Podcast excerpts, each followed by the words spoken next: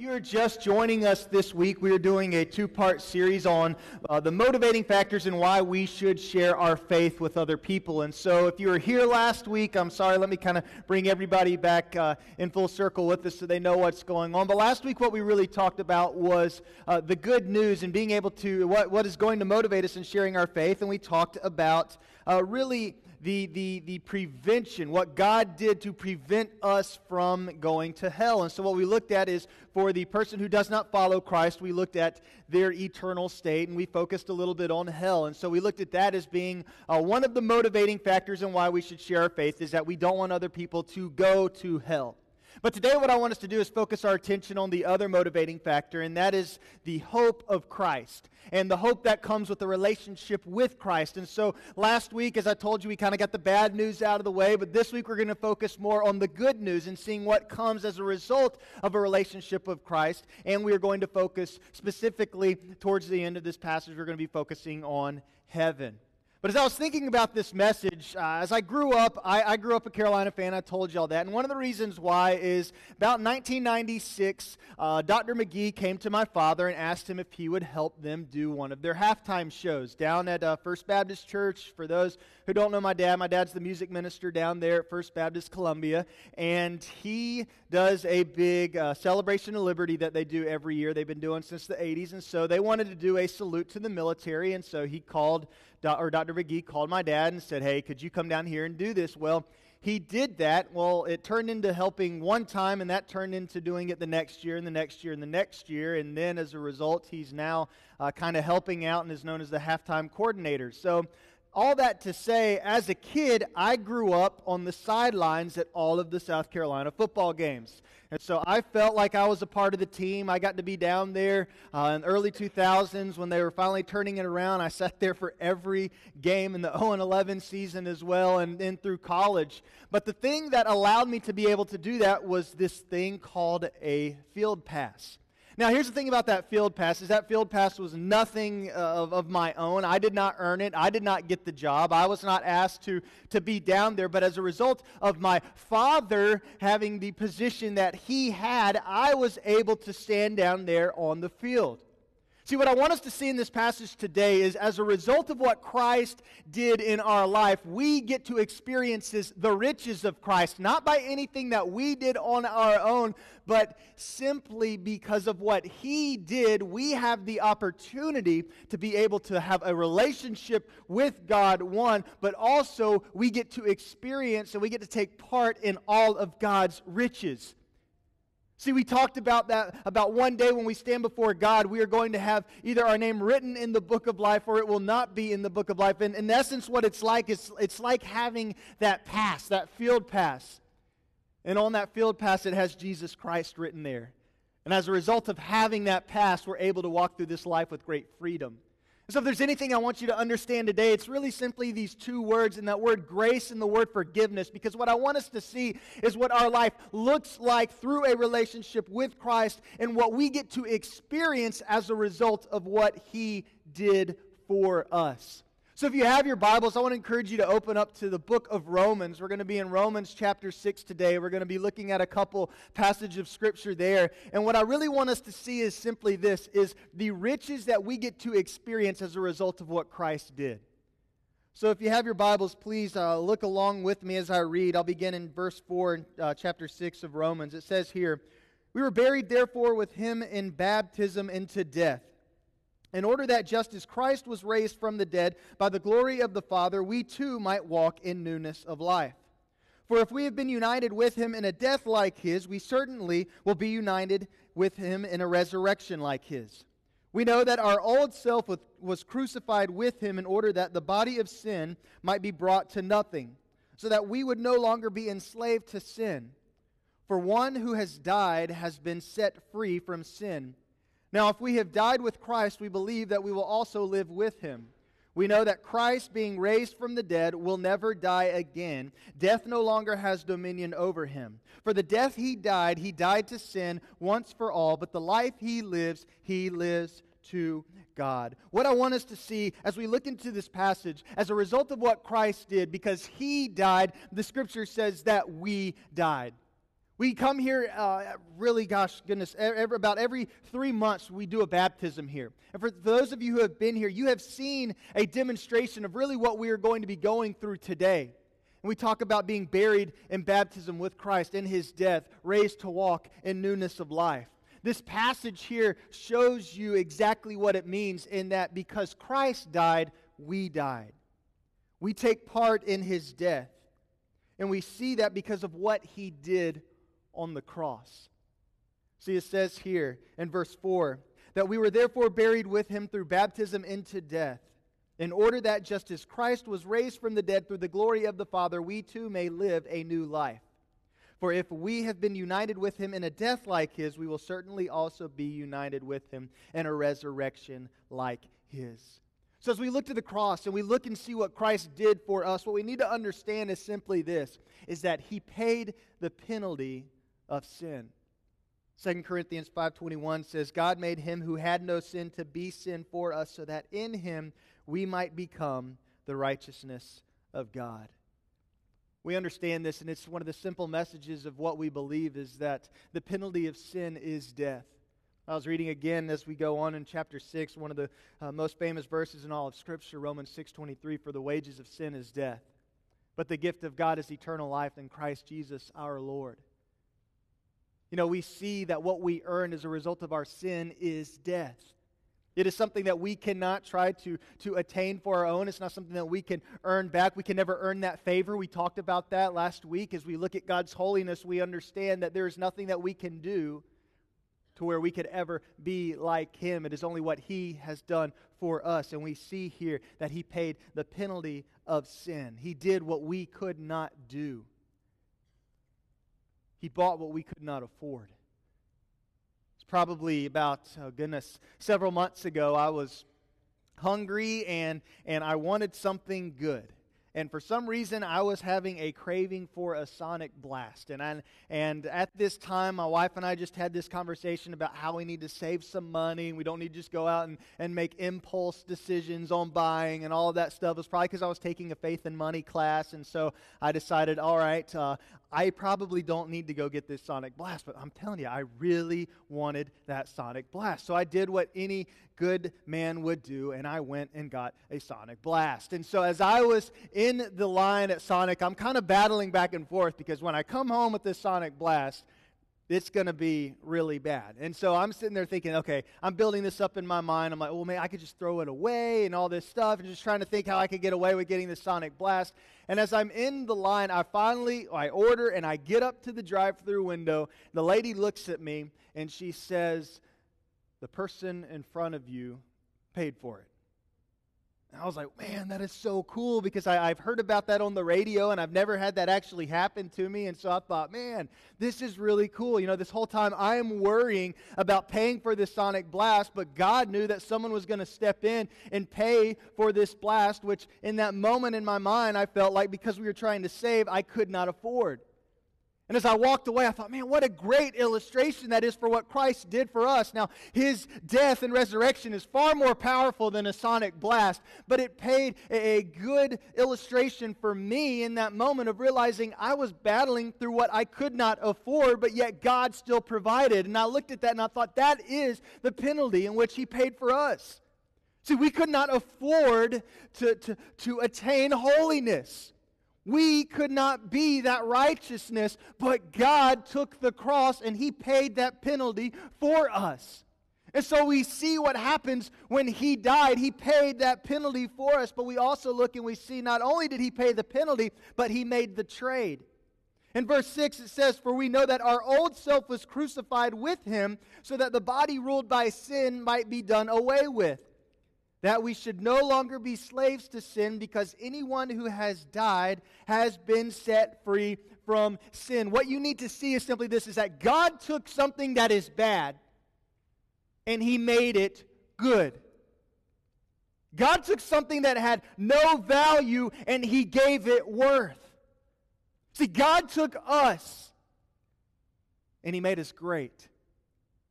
Again, not anything that we could do, but because of what he did for us. And so, what he did is he made the trade so that we could become new. This past summer, I was able to travel over to Europe with some of our students. And as we were over there, I was the stubborn guy because I had been before. I thought, well, you know what? I don't need to exchange any currency because I can just use my card and that'll be good anywhere I go. I then found out as I was trying to get a donut and a bottle of water over in Paris that that was not the case because my card had no value to them. What I needed was their currency. The money that I had in my wallet was American dollars, and me being the stubborn American that I am, I thought, well, you know what? My American dollars will work anywhere because it's American.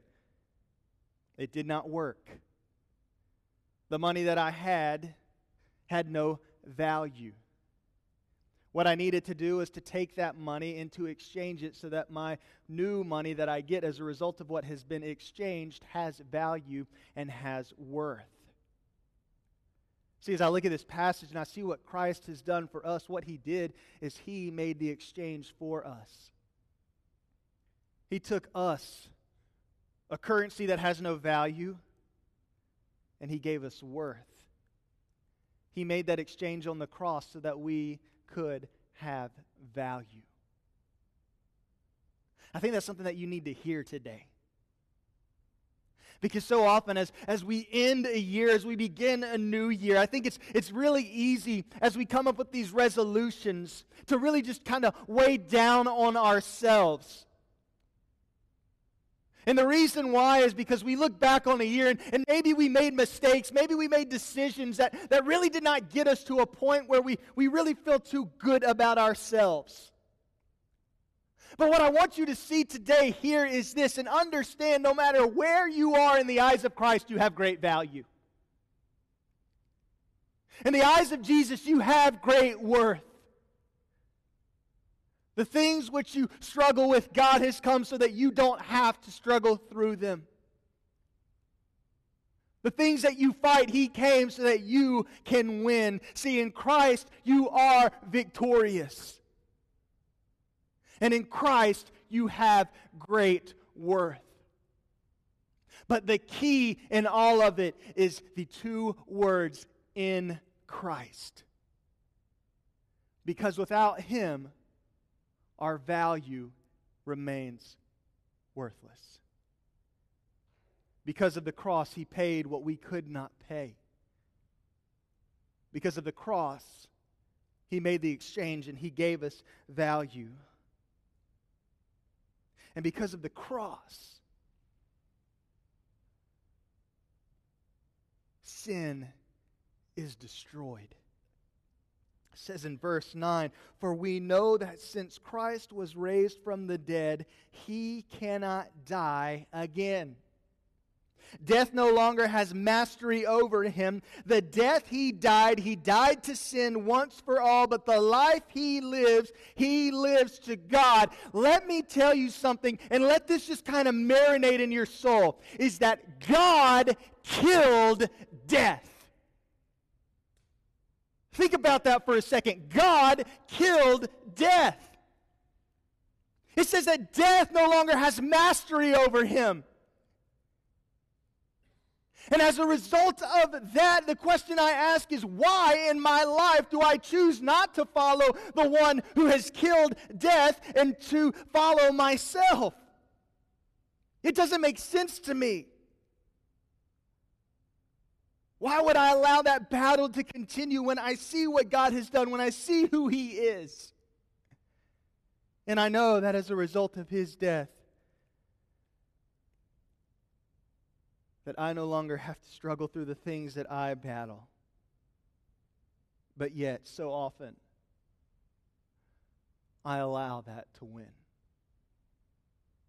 See, one of my favorite parts in this passage here is what Paul paints for us in this life that we live. If you continue to read in chapter 6, what you'll see is simply this. One of the questions that Paul asks is he says, Because of grace, do we continue to go on sinning?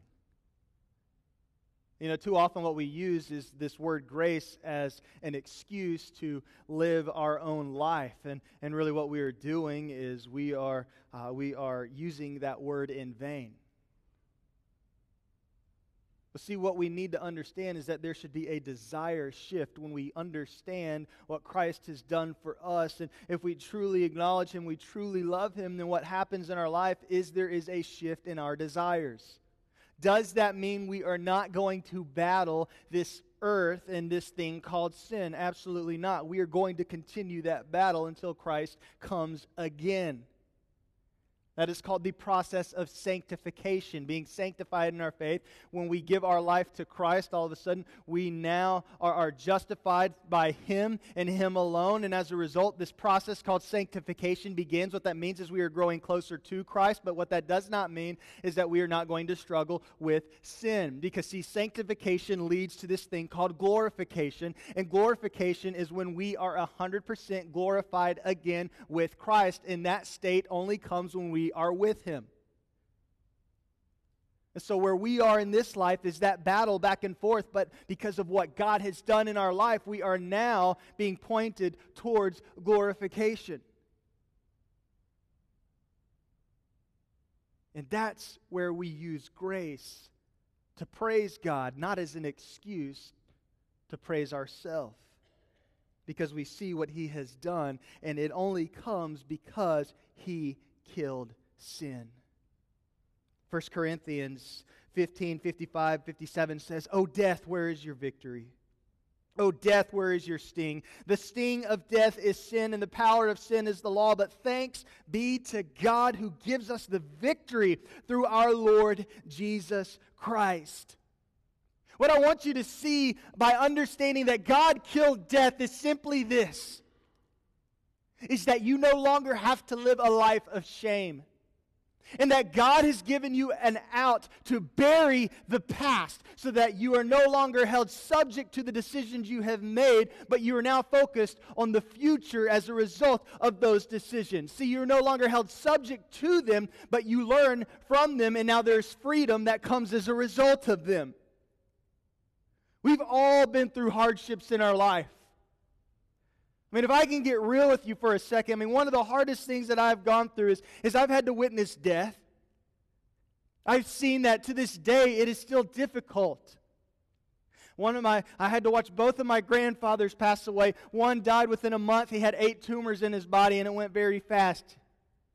The other had to watch suffer for eight years with Alzheimer's. It was very, very difficult. It was something that I wish on nobody.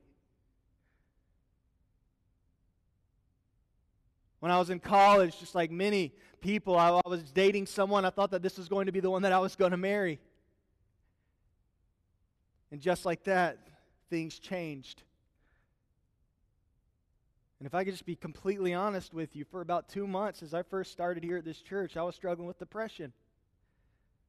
Part of it was a result of pride because I thought I could never have someone reject me. I could have looked at that and I could have allowed that to just really take down my life and, and really destroy me. But as a result of knowing what Christ did, I knew that that does not define me. I am defined by Christ. I am defined by his victory. I am defined by his cross. I am not defined by the things that I have done, but I am going to be defined by the things that I will do as a result of what Christ has done through me. So, if there's something I can tell you in this new year, it's simply this bury the past. Because the past needs to be in the ground. And move forward in the future knowing that Christ is alive in your life. So we see that death and sin no longer holds us down because he died, we died. But we also see in this passage there's a hope that comes. Verse 5, look what it says. For if we have been united with him in a death like his, we will certainly also be united with him in a resurrection like his. What we need to see here is not only because he died, we died, but we see here our hope is this because he lives, we live. See, too often we come and we think that the death of Christ is the end, but no, the death is just the beginning. The resurrection is just the beginning. Because he lives, we live. And the hope that comes is through what he wants to provide for us.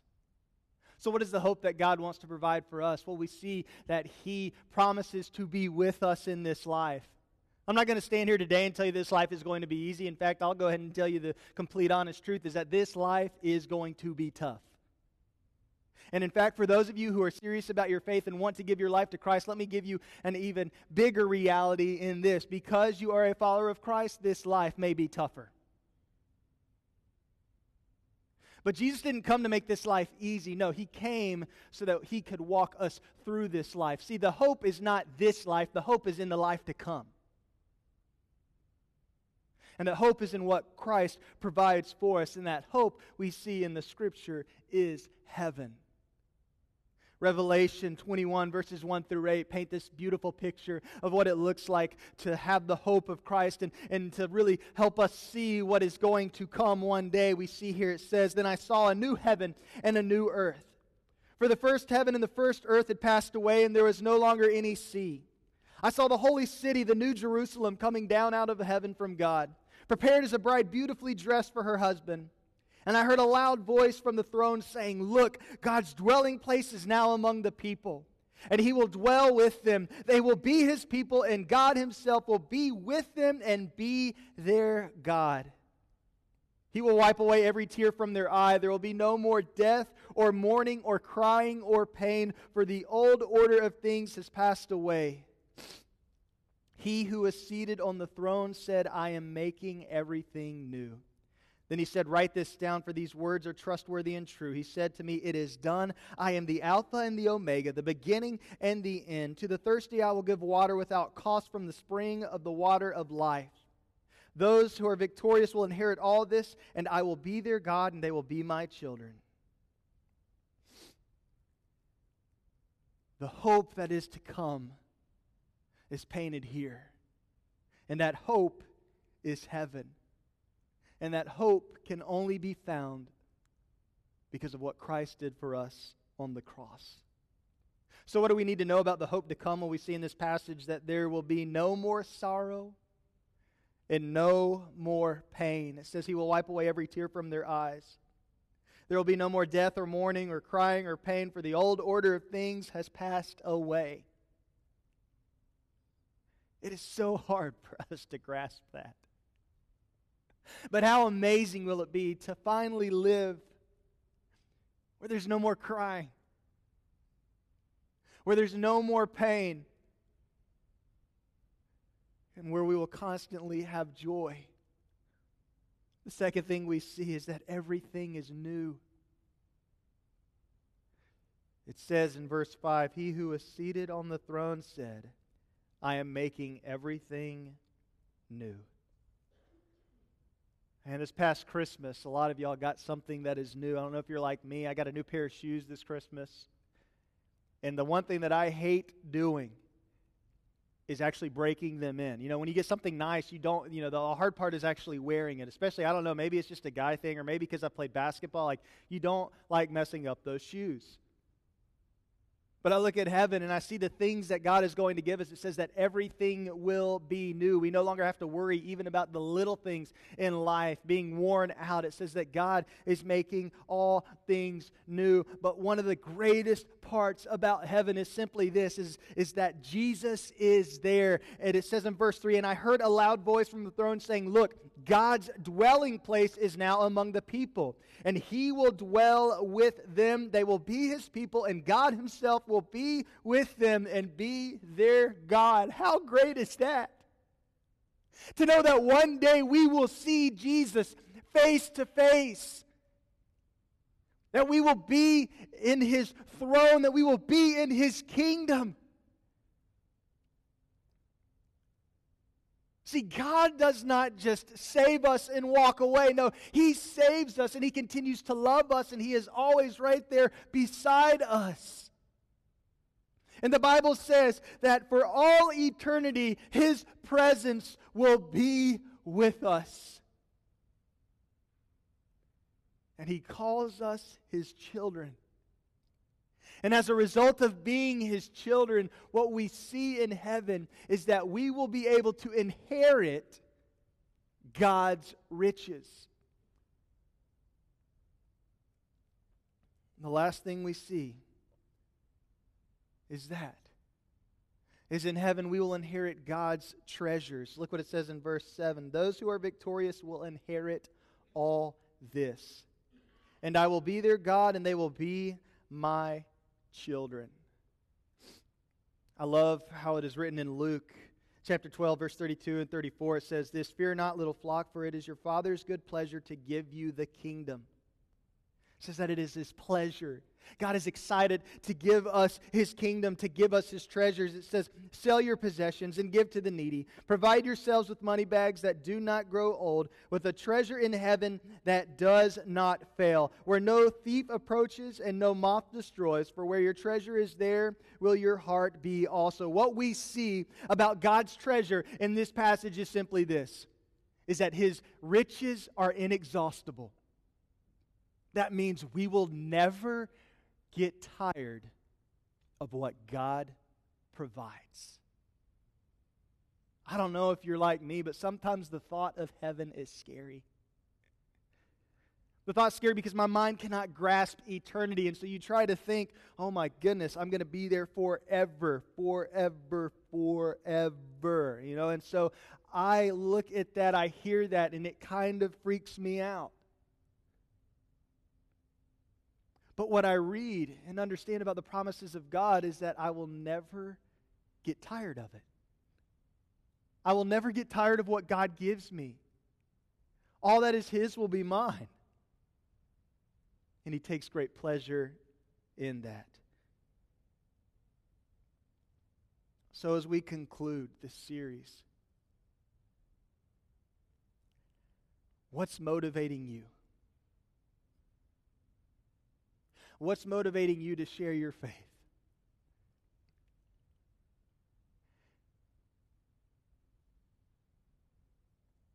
I hope that you understand the good news that you have and the hope that comes through Christ, and that you never back down, letting people know what God has done for you.